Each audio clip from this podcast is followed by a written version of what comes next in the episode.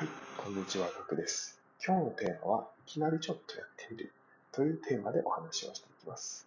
だいぶ抽象的な内容なんですが、あお付き合いください。はい、まずメリットです。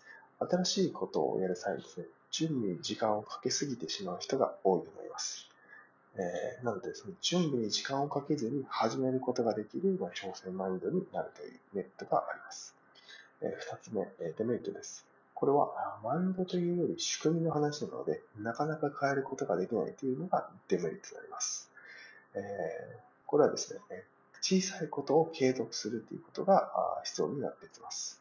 えー例えば、例えばなんですが、ダイエットが続かない場合は、えー朝早く起きてですね、一番最初に腕立て伏せを3回だけやるとか、ご飯を食べるときに水を必ず、ハードルを下げることとトリガーを決めるのが継続していくことのおすすめな方法になります。